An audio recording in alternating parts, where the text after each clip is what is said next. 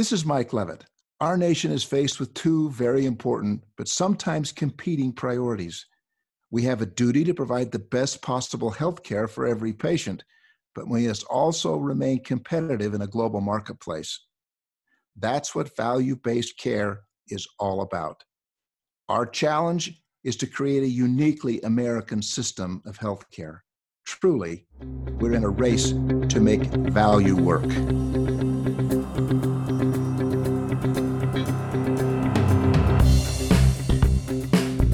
Welcome to The Race to Value, a weekly podcast hosted by Dr. Eric Weaver of the Institute for Advancing Health Value. The Institute is a nonprofit organization focused on accelerating the industry to succeed in health value. Join Eric as they engage the executives, clinicians, and entrepreneurs who are leading this race to value.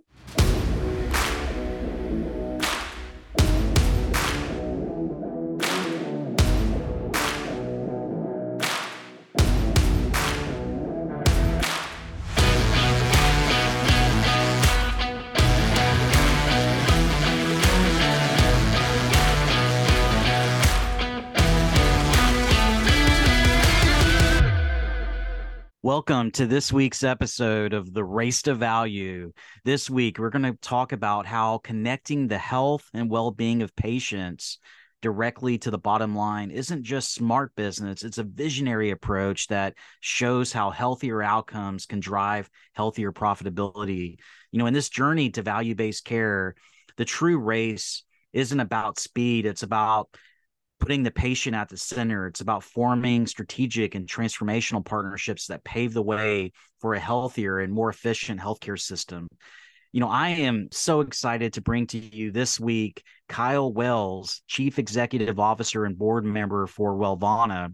Wellvana is a company that provides tools, technology, analytics, and resources for healthcare providers to successfully and seamlessly transition to value based care. And Kyle is someone that's known internationally. I mean, prior to his role as CEO of Wellvana, he was a, a, Canadian indoor lacrosse player. He played for the Philadelphia Wings of the National Lacrosse League. He played collegiate lacrosse at Brown University. He was a junior hockey player at Ontario Hockey League. After he left professional sports, he was previously CFO of Intermedics and Smile Direct Club. Uh, he's a competitive leader with almost two decades of executive experience in managing healthcare companies. What you'll find in listening to this interview, he's a, a relentless optimist. You know, he's someone that is a masterful storyteller at galvanizing and accelerating a, a transition to value based care through relationships and partnership. We had such a great discussion in this interview. Uh, of course, you're going to hear about the big announcement that happened last week with Wellvana partnering with Advent Health to transform healthcare delivery in the state of Florida. We talk about health system adoption of value based payment, the primary care landscape. We talk about lifestyle medicine. We talk about Kyle's personal career journey and what brought him to where he is now as a leader in the value movement. Uh, we talk a great deal about high touch primary care, the power of storytelling, the importance of advocacy from both the political side of things, but also the putting the patient first. We also talk about the investment landscape and the growth of Wellvana as a company for the future. This is definitely a company in Wellvana that you need to know about. Kyle is someone you need to hear from, and it's a pleasure to bring to you Kyle Wailes as he joins us this week on the Race to Value. Kyle, welcome to the Race to Value. It is so amazing to have you on the show this week, and especially at a time when there's such big news. I just, I, would be remiss if I didn't take the opportunity to first congratulate you on this recent partnership with Advent Health. This announcement hit the healthcare media just a few days ago, and Wellvana is joining forces with Advent Health as an exclusive partner to its primary care network in Florida. And Advent is transitioning its entire primary care network in the state to value based care for Medicare and MA patients. And the goal of this partnership, as I understand, is to improve clinical outcomes, lower total cost of care. Implementation is underway. There's a go live planned in January. And this vision of this partnership it's to completely redesign primary care you know starting with integrated accessible affordable high touch primary care that's going to be the linchpin to successful care delivery transformation. There's going to be an emphasis on wellness and prevention over sick care. And as I understand, Wellvana becomes the first value based care enablement organization in the country to partner with a, a multi-state national health system and you know this announcement is is ex- especially noteworthy because so many hospitals out there you know aren't as committed to value-based care you know given the challenging economic environment so kyle i wanted to you know as we start our conversation i wanted to just see if you could provide some more details on how the partnership between wellvana and advent health will impact care delivery in Florida? And what are the key objectives and goals in terms of clinical outcomes and cost of care? Yeah, absolutely. So Advent Health uh, started an evolution just over a year ago, uh, actually, where they redesigned their their primary care network, and they've been working at that, as I said, over over the past year. You know, I think for for us as we think about the partnership, what it really highlights is just the overall flexibility uh, of our model. You know, every single uh, physician practice is going to be different. Every hospital system uh, is going to be different. I think what it highlights overall is the flexibility of our model, right? So as we think about partnering with physicians and hospital systems, there's no two practices that are similar, and, and, and similarly, there's no two hospital systems that are going to be similar. And so as we go to market and we think about building clinically integrated primary care networks across the country, uh, we, we take a very flexible approach to how we do that. And we really try and meet the system uh, where they are. So Advent Health redesigned its its primary care network under a, a common leadership team over the past year, uh, and we're partnering with them to be an extension of that team uh, and really transition it from a legacy fee for service based re- reimbursement model uh, into a value based care model that starts uh, directly in Medicare in Medicare Advantage, uh, and hopefully over time we'll transition more broadly to to other payers as well. if you think about our role in that, we're, we're an extension of uh, of their clinical team, right? So we're bringing uh, um, uh, nurse case managers, high touch care managers, uh, care coordinators, pharmacists, social workers, coders, a support team on the ground, uh, all of that branded as the practice and really an extension of the practice, right? It, it's really about driving uh, optimal clinical outcomes for patients. You know, doing that in a in a way that's driving patient satisfaction to very high levels, and as I said, really really being an extension of the practice overall. Well, Kyle, this announcement is big news in the world of value based care, especially as we see health systems across the country that are extremely distressed with expenses growing two times as fast as Medicare payments. And the seismic transformation that's needed for value based care is seemingly impossible for most of these hospitals and health systems. I mean, they're still reeling from the disruptive impact of the pandemic. They're facing a combination of supply chain disruptions, labor shortages, high inflation, the end of COVID relief payments, and most are struggling to deal with staffing and financial challenges that complicate investments in value based care transformation. Consequently, we only see 10% of hospital revenue tied to risk based contracts nationally, and only a quarter of surveyed hospital executives feel adequately prepared to deal with the imminent challenges in transitioning to VBC. And nonetheless, we can look to this pandemic as something that will ultimately accelerate value based adoption. I mean, health systems can't afford for primary care to be a loss leader anymore, especially for Medicare patients where reimbursement is not so high and the finances are are too precarious. And these health systems, you know, I think might be desperate enough at this point maybe to really give value based care a go. So, you know, Kyle, I'd love to get your take on just the the provider landscape uh, from your vantage point nationally as you're interacting with PCPs and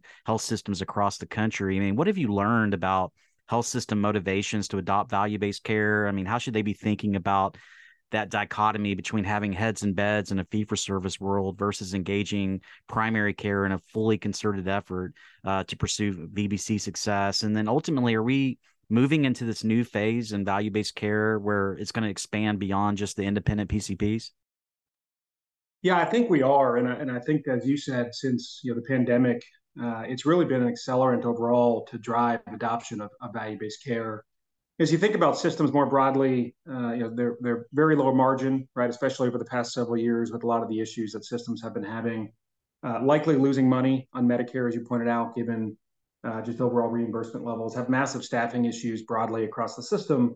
Uh, and historically, primary care has been a loss leader, right? And every uh, the stats are out there. Every every PCP that a system's employing, they're losing on average two to three hundred thousand dollars per per primary care provider.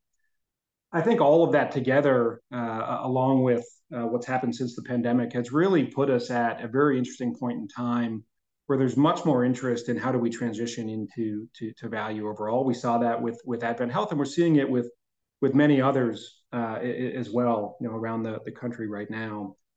And I think what you know what, what's ultimately driving that uh, is the opportunity to take a loss leader, as as I said, in primary care, and shift that overall into a profit center, right? So it's not just about um, you know, clinically, how are we driving better outcomes? I would say that's the most important uh, component that we're playing a role in. Uh, but it's also how do we how do we have a broader impact across the entire primary care network? And so that means growth as well, right? So as we're partnering with systems to form these larger clinically integrated networks, we're also helping them grow their network as well and bring more primary care providers into the overall system. That could be through an affiliate model, or it could be through an employed model, uh, right? And there's there's flexibility in terms of how we think about that we might even uh, employ the physicians, right, and align them directly into the system through a clinically integrated network. And so I think flexibility, as I said before, is is key to that. But the pandemic has really transitioned systems into uh, thinking about this in a much more constructive way than historically. Well, Kyle, I wanted to engage you more on the work that you're doing uh, with Wellvana later on in the interview, but I, I now want to talk about your personal career journey to value based care leadership success. I mean, you've had such an interesting life. I mean, our listeners know you as someone that's leading healthcare. You know, you're hyper focused on population health in our country by accelerating the growth and adoption of value based care. But your value journey came about after other varied chapters in your life. I mean, you were once a professional athlete, not knowing this experience would set you up in the corporate arena. And also in your education, you transitioned from a focus on neuroscience to the business of healthcare. And that neuroscience background provided you with a unique perspective that serves you well as a healthcare leader. And, you know, as a leader, you're relentless optimism amidst change it, uh, in uncertainty reminds me of that parable of the Chinese farmer and his horse. And, you know, for our listeners out there, that's a parable that illustrates the idea that events that initially seem bad or good can lead to unexpected outcomes. I mean, the story harkens back to a time in ancient China where there was this farmer and uh, he had this perspective of maybe it's bad, maybe it's good, we will see. And, you know, his horse runs away and it comes back with a herd of wild horses you know something came something good came out of an adverse event but his son rides one of those wild horses breaks his leg and because of that injury his son wasn't conscripted to join other young men in fighting a war that broke out in the region. Again you know something good happened from something bad. And you know that story it reminds us in life that we deal with uncertainty and change and what may appear as an, an, unfortunate event at first might lead to positive outcomes and vice versa. I mean it's a lesson accepting the impermanence of circumstance and not rushing to label events as inherently good or bad as the the true consequences often reveal themselves over time. So you know kyle i wanted to see if you could share with our listeners a pivotal moment in your life that initially seemed like a setback or a challenge but ultimately led to a positive outcome? And and how did you uh, how do you apply that wisdom and that parable you know to this nation's journey towards value-based care transformation? Yeah great great question. You know i think um you know there's been so many that certainly uh, along my path have have shaped me and continue to do that. I think uh, you know every single day uh, we're either you know winning or we're, we're learning. And I think the, the the Chinese proverb, as you pointed out, getting into maybe it's good, maybe it's bad, I think is a great example of that. Uh, whether it's been through uh, you know uh, growing up in in sports or professional sports over time or college athletics, uh, and, and, certainly on the professional side of my career as well. There's been you know so many highs uh, and, and, so many lows, and I think at least for me, what I've learned over time as part of that is um, you know, in isolation, uh, if we're reacting to any of those too positively or too negatively, um, you know, the ups and downs of that is is certainly just too much. And as a leader, it's certainly too much for your team. And so at Wellvana, we try and take the position of, uh, uh, you know, we can have uh, incredible success, but if we don't execute on that, right? So we could have incredible growth, but if we don't operationalize that and provide great results for our physician partners, for our hospital systems, and for their patients, then in many ways we're better off not having that growth at all. And so we certainly try and celebrate the wins and, and learn from the losses, uh, but on a personal level and also on a professional level, really try and, and stay even keeled in that demeanor day to day, uh, which I think is just something that I've gained from my experience professionally over the years and uh, having you know incredible highs and incredible lows, but also from my background in in sports as well. And I think it's something as you play competitive sports, you learn a lot of discipline, you learn a lot of hard work and, and preparation, uh, but you also how you also learn how to to deal with losses and come back from them better. And when you're you know when you're winning, uh, learning how to stay there as well, I think is is an incredible skill to learn over time. So, Kyle, with Wellvana, you lead a value based care enablement company that serves physicians, home health agencies, skilled nursing, health systems in 22 states. It reaches more than 100,000 lives through multiple payers, Medicare Advantage, the ACO REACH model. And since 2021, Wellvana has experienced significant growth raising more than 140 million in capital, deepening its commitment to assuming downside risk for more than a thousand partner physicians. And the company assumes downside risk for these physician partners through an underwriting program, helping them focus on improving outcomes. And it provides the data driven technology and the high touch human engagement that's needed to execute effectively on that risk. And your company is connecting these healthy outcomes to profitability with your clients, you know, earning strong shared savings from population health improvements and reduced utilization, such as inpatient ED admissions across every market. And I'd love to get your thoughts on how you're partnering with your clients to support them in their progression to capitated risk. I mean, going to full risk can change a provider's life and save patients, but it doesn't happen overnight. I mean, value based care, you know, to your point earlier, you know, it's hard work, you know, just like, you know, you're playing in competitive sports. I mean, it requires years of growth and transformation and innovation to earn ROI and reap the benefits of improved population health outcomes. And the work is so hard because of the people and the resources it requires. I mean, your partners must establish trust in you as a partner in shared risk, and then you must co create high touch, relationship based, tech enabled models of care that provide the necessary interventions with high risk populations to truly make a difference in patient outcomes. So, Kyle, can you discuss what high touch care is and what it means in the move to fee for service to value? I mean, how does Wellvana support its clients through high touch care management and care coordination to serve as a true extension to the interdisciplinary care team in the clinic or the health system? Yeah, absolutely. You know, I think at the at the core of it, it's behavior change, right? And in a minute here, I'll go through a couple stories of of what that ultimately means. But at the the core of our model, it starts with building uh, you know large clinically integrated networks. These are primary care networks at the core that could be through uh, an employed primary care network. It could be through a large partnership, right, joint venture type partnership, and uh, in both of those cases, wrapping it with an independent affiliated primary care network to really drive scale in the markets that we're going into. And that's really step one, right? Building these large primary care networks. Uh, we then look to wrap that with a specialty network, right? It's about driving the right utilization uh, at the right cost with the right specialist uh, and overlaying that with a technology enabled service to really uh, drive that to happen, right? So it starts with the technology that's aggregating disparate data from, from dozens of disparate systems, right? Claims data, clinical data, lab and pharmacy, social determinants information. All of that is about how do we predict the right intervention for the right patient at the right time. And I would say, you know, the technology aspect of that is important you know, that said, I think healthcare has proven for a long time that technology only models um, are not working that well today, right? And that might change over time, but at least in our view, you have to wrap services around that to really drive behavior change uh, for patients and, and also for providers. And so, based on that, we take a very high touch model with our physician partners uh, and with our patients. So, we try and do a lot of the uh, high touch care management work, uh, the care coordination work, the pharmacy work uh, engaging on social determinants uh, with patients. We do a lot of the coding work. Uh, and we embed someone within the practice to help drive behavior change and show providers how they're performing uh, on a day in and, and, day out basis. We're engaging with uh, high risk patients and creating care plans for them and, ensuring progression against that, that care plan and compliance within that care plan and I think underlying all of that, it's about driving scale because you know, primary care providers, whether it's a you know a hospital system or whether it's an independent PCP, the ability to transition into fully capitated risk, which over time is the only model that's that's proven to actually work, is is fully capitated models.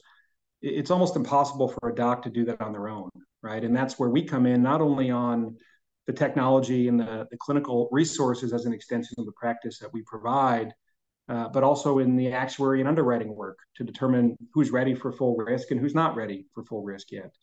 Uh, and how do we work with those providers to transition them to full risk over time?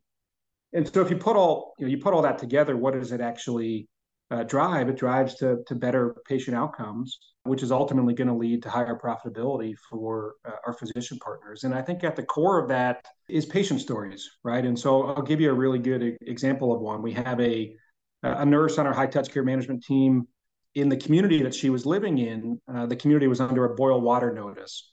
Uh, and so they were told to, to not even shower in the community. And this was earlier this year. The, the warnings were so serious that the patient was concerned to even drink the tap water, even if it was boiled, right? Didn't, didn't want to drink it even boiled. And so when she had gone to the store, uh, there was no water left. The shelves were completely dry. And uh, she's been in our high touch care management program and engaging with uh, her nurse on a, on a weekly basis. Our nurse actually went out of her own pocket uh, you know, bought water for the patient, had it delivered to her house, uh, and likely prevented an emergency department visit for dehydration. And, and to me, that's what it's all about, right? It, it's about driving better outcomes for patients, giving them a better experience, keeping patients at home, uh, in their house, in, in their bed, uh, and being financially rewarded for that at, the same time. We have so many of those stories that kind of bring it all together uh, and just make it incredibly rewarding what we do day in and day out. Well, Kyle, I love how you brought up that powerful patient story. And, you know, in your leadership, you've been vocal that the most important aspect of your, of your company is its culture, where you want your physician partners and their patients to feel heard and seen and valued, where they renew their trust with the healthcare system. And this culture of trust is fostered by an emphasis on the story you know the the story that illuminates that patient experience and i really resonate with your focus on storytelling to galvanize partners and employees and of course the listeners of this podcast on the importance of having a human centered focus that's foundational to success and a business model for value-based care. I mean, corporate mythology will always take a backseat to the realities faced by providers and patients, but having the intentionality of storytelling with a mission and motion that drives the success of the stories being shaped that's true power and these movements that we're that we have in our country including the one to value-based care i mean they're led by effective storytelling and it can revitalize communities of people it reminds me of that native american proverb tell me the facts and i'll learn tell me the truth and i'll believe but tell me a story and it will live in my heart forever and i can't help but think about how storytelling can awaken the power to win in value based care, just like the one that you shared. I mean, it's especially important uh, in the current state of the big business of healthcare, where we see providers that are overwhelmed, they're burned out, they're downtrodden, they're defeated. I mean, the power of the story really has potential to light them up about a future and patient centered value based care. So, Kyle, for all the leaders out there in value based care that are listening to this podcast interview, you know, what would you tell them about how they can harness the power of the story and in recognizing the power of effective storytelling to create change? I mean, what are the kinds of stories that providers need to hear for them to believe in a brighter tomorrow for their profession?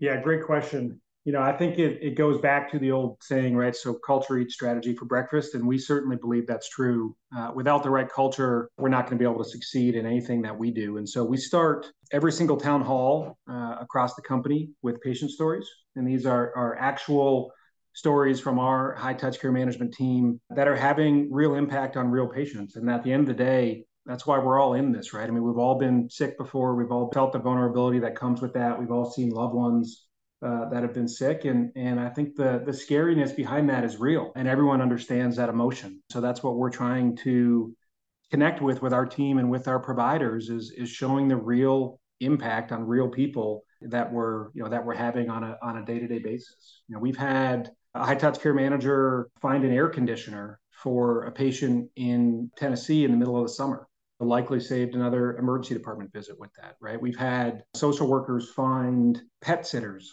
for a cancer patient who needed to be in a, a skilled nursing facility. I mean, the, the, the real sort of impact, not only, in, and those are all sort of social stories that I've shared, we've got similar stories on a clinical basis as well, which are just incredibly uh, empowering. And so we try and show that to our team. We try and show that to our providers. Certainly, from a physician perspective as well, we're using real, you know, real life case studies of other physicians that have succeeded under our model uh, and financially are doing significantly better than they were before as well. Well, Kyle, Wellvana has significantly scaled in the last year. I mean, your brand journey reflects an investment in building a differentiated culture that's based on the core values of integrity, dependability, clarity, and advocacy. And these values, as I understand, drive the work of the company and its nurse care managers and high touch market teams that really work side by side with partner physicians to ease the path to value and improve patient outcomes. And one of your one of your core values advocacy is something that I wanted to go deeper on. I mean, your company's investing a lot of time and resources into explaining accountable care and the value of PCPs to policymakers. And while value based care has the potential to be a bipartisan issue focused on improving outcomes and reducing costs, its contentiousness in political cir- circles right now is is rooted in differing ideologies, debates about government involvement, conflicting interests within the healthcare industry, uncertainty about implementation, you know, economics, partisan politics, you know, the lack of consensus on payment model practice details and all of that.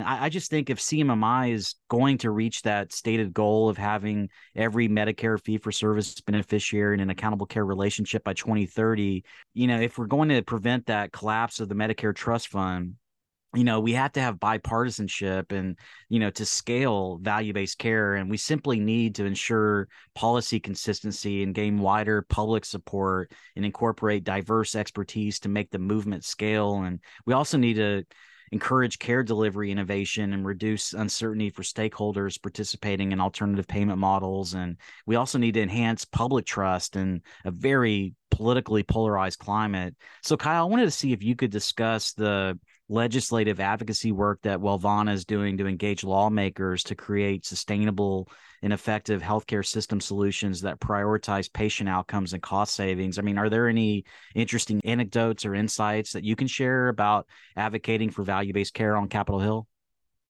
Yeah, absolutely. You know, I think in in our position with the platform that we have, feel like it's a requirement that we need to be there advocating on behalf of of the broader industry. If if we don't do it, I'm not sure who else who else will, right? And so we try and partner with uh, others in the industry that are in a similar position to continue to move value-based care forward overall. You know, I think as you look historically, value-based care has never been a partisan issue. It's always had broad sort of bipartisan support that's changed recently in some ways. I think you've seen some on, on far right and far left kind of change uh, change tone uh, around some of that overall. But uh, I think in our conversations, what we've realized is the the broad understanding uh, or the deep understanding of value based care uh, is really not there. And so we try and spend a lot of time educating what it actually means and highlighting real results, right? So, and a good a good example of that is uh, there's really good data that highlights that you know, fully capitated models work, right? They drive better outcomes, they drive uh, cost savings overall. And I think there's other aspects of, of value-based care that have not worked, right, or have not worked as well. We're trying to spend time not only educating about the facts around that, but also driving uh, adoption to continue to improve the models around that as well, right? If you look at fully capitated models, it's pretty small today. Medicare Advantage, it's sub 10%. You know, Medicare overall, it's the ACO REACH program uh, which is still pretty small in, in the big picture of total uh, Medicare fee for service uh, lives that are out there today. And so, as, I, as we look at those two models, we, we continue to focus on advocacy efforts that really drive to changes of those models, right? So, for example, how do we get payments sooner to providers? What is the right risk models that providers should be taking? It's impossible for any doc to take risk on you know a few hundred or a few thousand lives right the math just doesn't work you could have one or two patients be an outlier and they'll have you know they're going to have a bad year as a result of that and so you need partners like Wellvana to help aggregate providers together and, and move those providers into risk that can take that risk at scale across hundreds of thousands of, uh, of lives overall. Uh, and so those are those are a few areas today that we spend some time on the hill trying to educate and advocate around, uh, and then do that alongside our competitors as well, so that we're all moving moving the industry forward together in the same direction.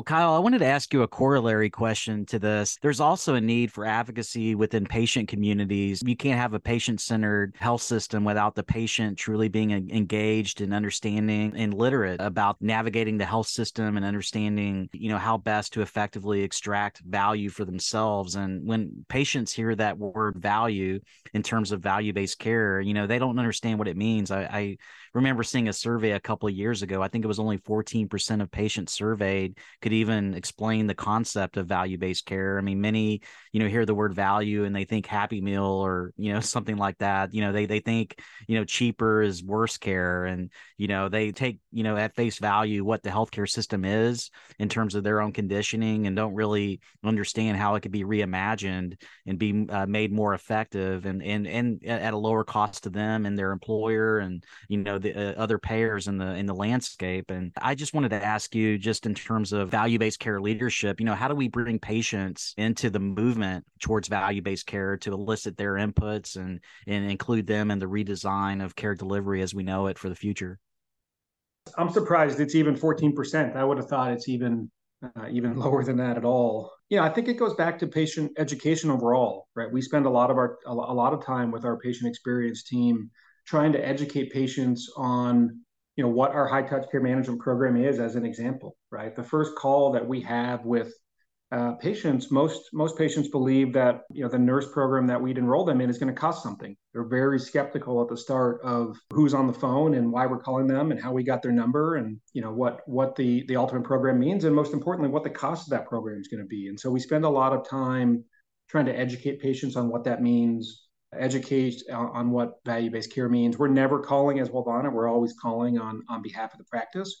And so that starts with physician education as well around the work that we're going to be doing, what our care planning means, you know, the fact that we're going to be an extension of their practice, not calling as as Wellvana.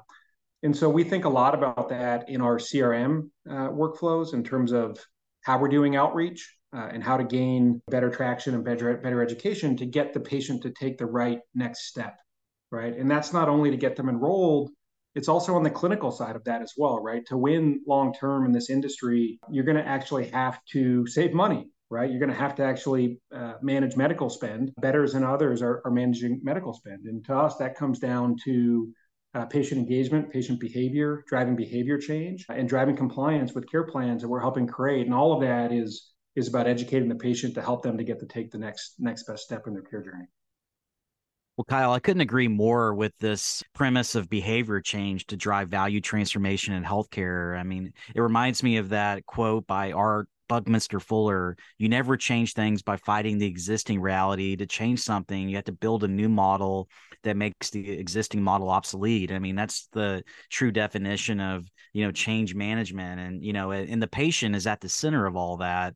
I mean, we have to think about changing the paradigm of care delivery to elicit health and wellness outcomes at a population level through a more holistic relationship based model of care and i saw that wellvana co-founder charlie martin he was quoted in an aclm article that was entitled building a sustainable economic model for lifestyle medicine and he was quoted as saying the future of healthcare is not in hospital systems, it's outpatient primary care. The future of primary care is going to be lifestyle medicine. This concept of lifestyle medicine, where providers use evidence based lifestyle therapeutic interventions, including whole food, plant predominant eating patterns, regular physical activity, restorative sleep, stress management, avoidance of risky substances, positive social connection.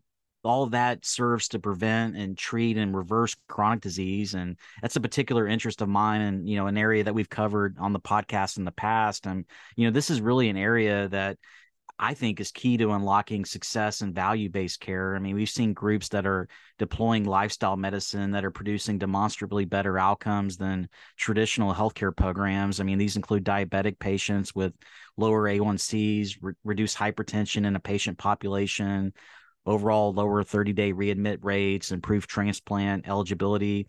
So I wanted to see if you could provide your perspective on the future of lifestyle medicine and a value-based care model. I mean, how is Wellvana moving high performers beyond fee for service by helping them connect to the healthy outcomes of patients that are afforded by a, a lifestyle medicine type of model?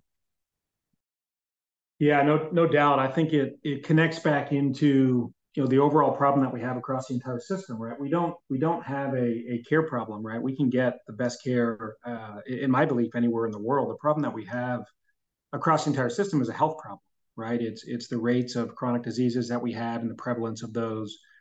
And so lifestyle medicine ties back into uh, really the health side of that equation right? How are we making patients healthier on the front end rather than driving interventions on the back end when they need care or medication to take care of the ailment uh, effectively? And so that starts with focus on, on not only diet, but also the mental health side of that as well, right? It takes a holistic view around the, the health of the patient, which we think uh, you know, has proven to drive incredible outcomes. And so we're actually in the process right now uh, of doing a clinical trial study on lifestyle medicine uh, and using uh, using patients and real uh, lifestyle medicine physicians to show the results of what it can do. And we hope over time that it can play a much bigger role in, in our model. And really thinking, how do we do that at scale? The hard part of that, even even you know, knowing that it works well, as I said before, is driving behavior change with patients. That's not something that's going to happen overnight, right? To change the behavior of a, a, physician in the way that they practice or in a patient that have you know, developed these habits over an entire lifetime and we're trying to, to change it over a relatively small period of time in the, the big spectrum of that. And so it's going to take time uh, it's going to take a lot of persistence a lot of engagement and it's going to take time for us to continue to, to educate patients day in and day out. And so you know for us that goes back to if we think about you know every aspect of the patient right? Uh, are they eligible for high touch care management? If so let's get a care plan done and engage with them day in and day out to help drive compliance with that care plan right? Looking at medication reviews taking a, a social approach to how we think about healthcare right? It, it, it's truly about the entire spectrum of what we offer to try and drive behavior change for those patients well, Kyle, I also would love to get your take on the investment community and value based care. I mean, there's so many opportunities for investment and such a highly fragmented and uncoordinated industry. I mean, things like high touch MSOs, population health enablement, provider aggregation models, consumer driven healthcare services like outpatient behavioral health, and alternative sites of care like retail and telehealth and home care. And then, of course, we have the tech based solutions that can drive digital transformation and care delivery and improve patient experience and there's an immense investment opportunity and we all see it with the wastefulness of the current system. I mean companies that offer solutions that reduce health costs while improving user experience are attractive to investors and we're seeing that in current investment trends and Wellvana is part of that trend. I mean investors are placing strategic bets on the future of your company to drive value-based care at scale and your company's headquartered in nashville which is at the epicenter of the healthcare investment landscape landscape. And while the town is traditionally known for building investor owned hospitals, now it seems like the action may be pivoting to value. I mean, Martin Ventures, for example, has a robust portfolio of companies that are impacting healthcare transformation, which includes your company. And, you know, I so I wanted to ask you if you could provide our listeners with an update on the healthcare investment landscape. I mean, are we seeing a trend away from digital health maybe and more towards value-based care enablement models that provide scalable solutions for patient-centered care? I mean what are your thoughts on on that? Yeah i think the you know the market overall that we're in just has incredible tailwinds right? It's a it's a massive market. It's highly fragmented. If you look at the biggest players across the space it's low single digit of overall market share. And so i think there's just incredible runway for for value-based care companies. And i think at the heart of that at least in our view the, the primary care physician needs to be at the center, right? The PCP needs to be the quarterback and ultimately own the risk through partners to help them own that risk. Uh, I think patients have incredible relationships with their primary care providers. They trust their provider. And so, in our view, you know, pr- primary care providers need to be at the center of that. I think there's specialty models that can work very well uh, around that. And you're seeing some traction in that through the investment side. But you know, we're of the belief that primary care needs to remain at the at the center of that and at the quarterback of that overall.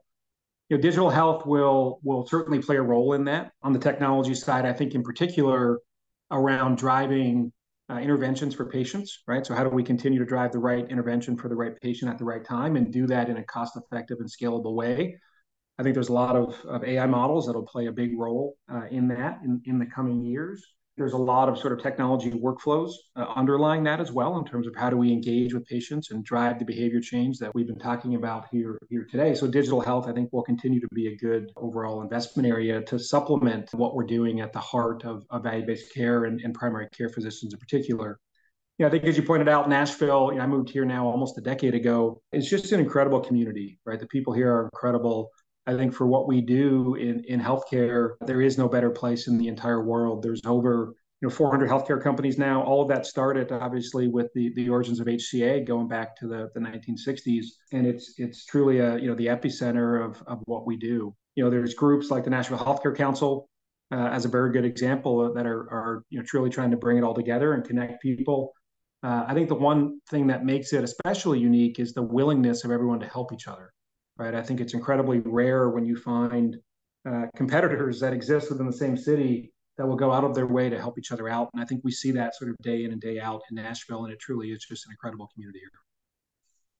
Well, Kyle, one other thing I wanted to ask you about also that's been in the news uh, recently is the ACO REACH program. CMS has a vision for increasing access to accountable care and bringing coordinated high quality care to patients you know with this new payment model and it's the first model that has health equity embedded into the design of the model to expand the reach of ACOs and underserved communities and in helping them scale successful features of model tests into uh, a permanent shared savings program. It's a model that's modeled after Medicare Advantage. Groups can take you know partial or global risk.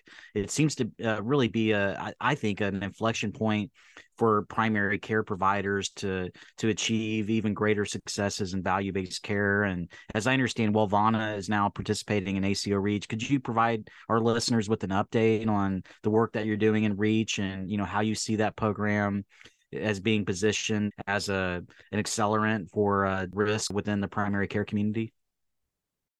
Absolutely. So we think ACO Reach overall uh, is a great program, right? I think Medicare has come out, right, and and talked about transitioning all payments tied to value by 2030.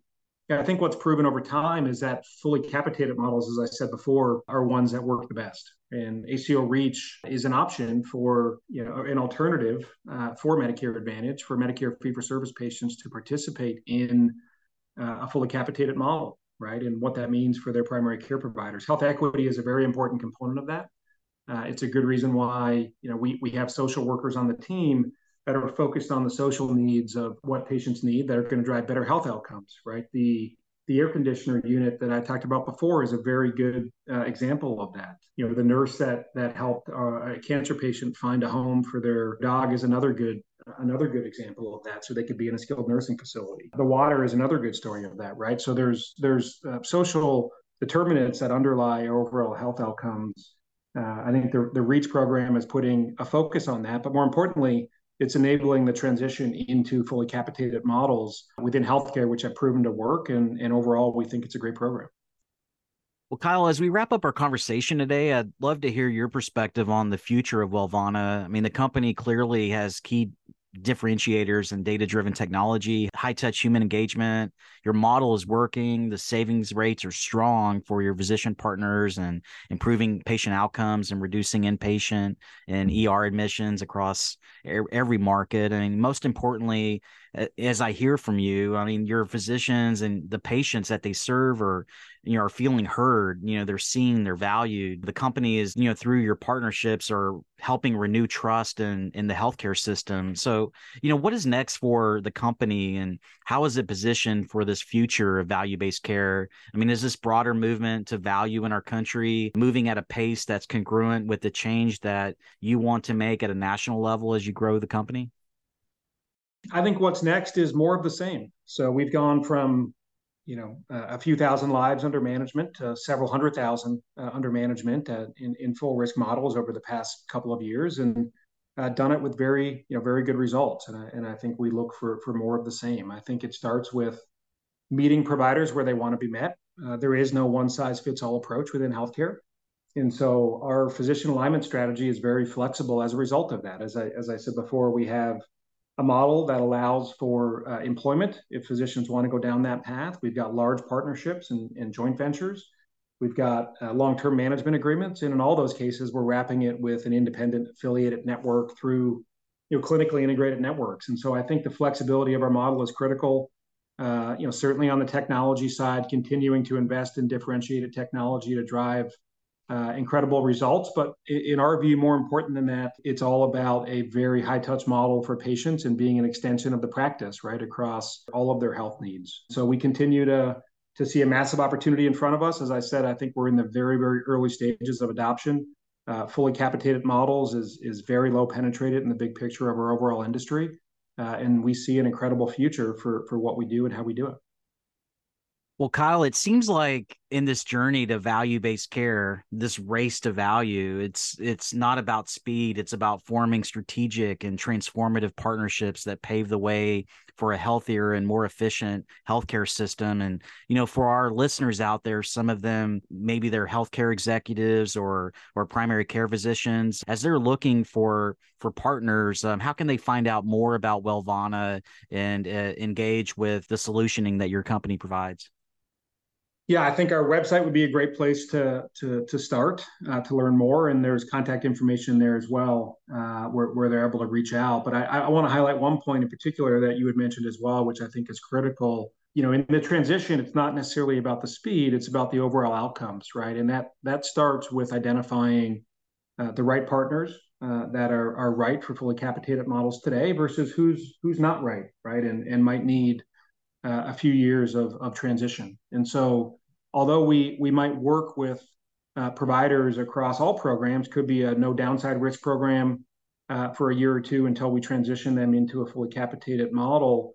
I think having the ability to uh, not only underwrite that on the front end, uh, but work with the providers for multiple years to transition them uh, is a critical point in what we do and in how we do it. I think others have gone wrong uh, before us as as they've uh, you know built models in in our space, and that's that's something that we're trying to to do differently as well uh, to drive success in value based care.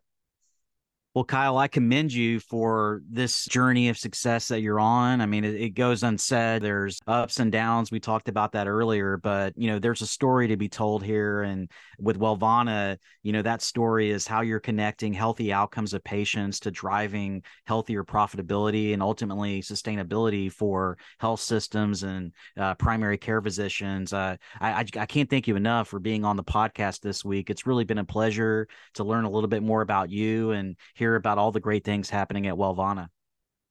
Likewise, Eric, really enjoyed it. Thank you for having us.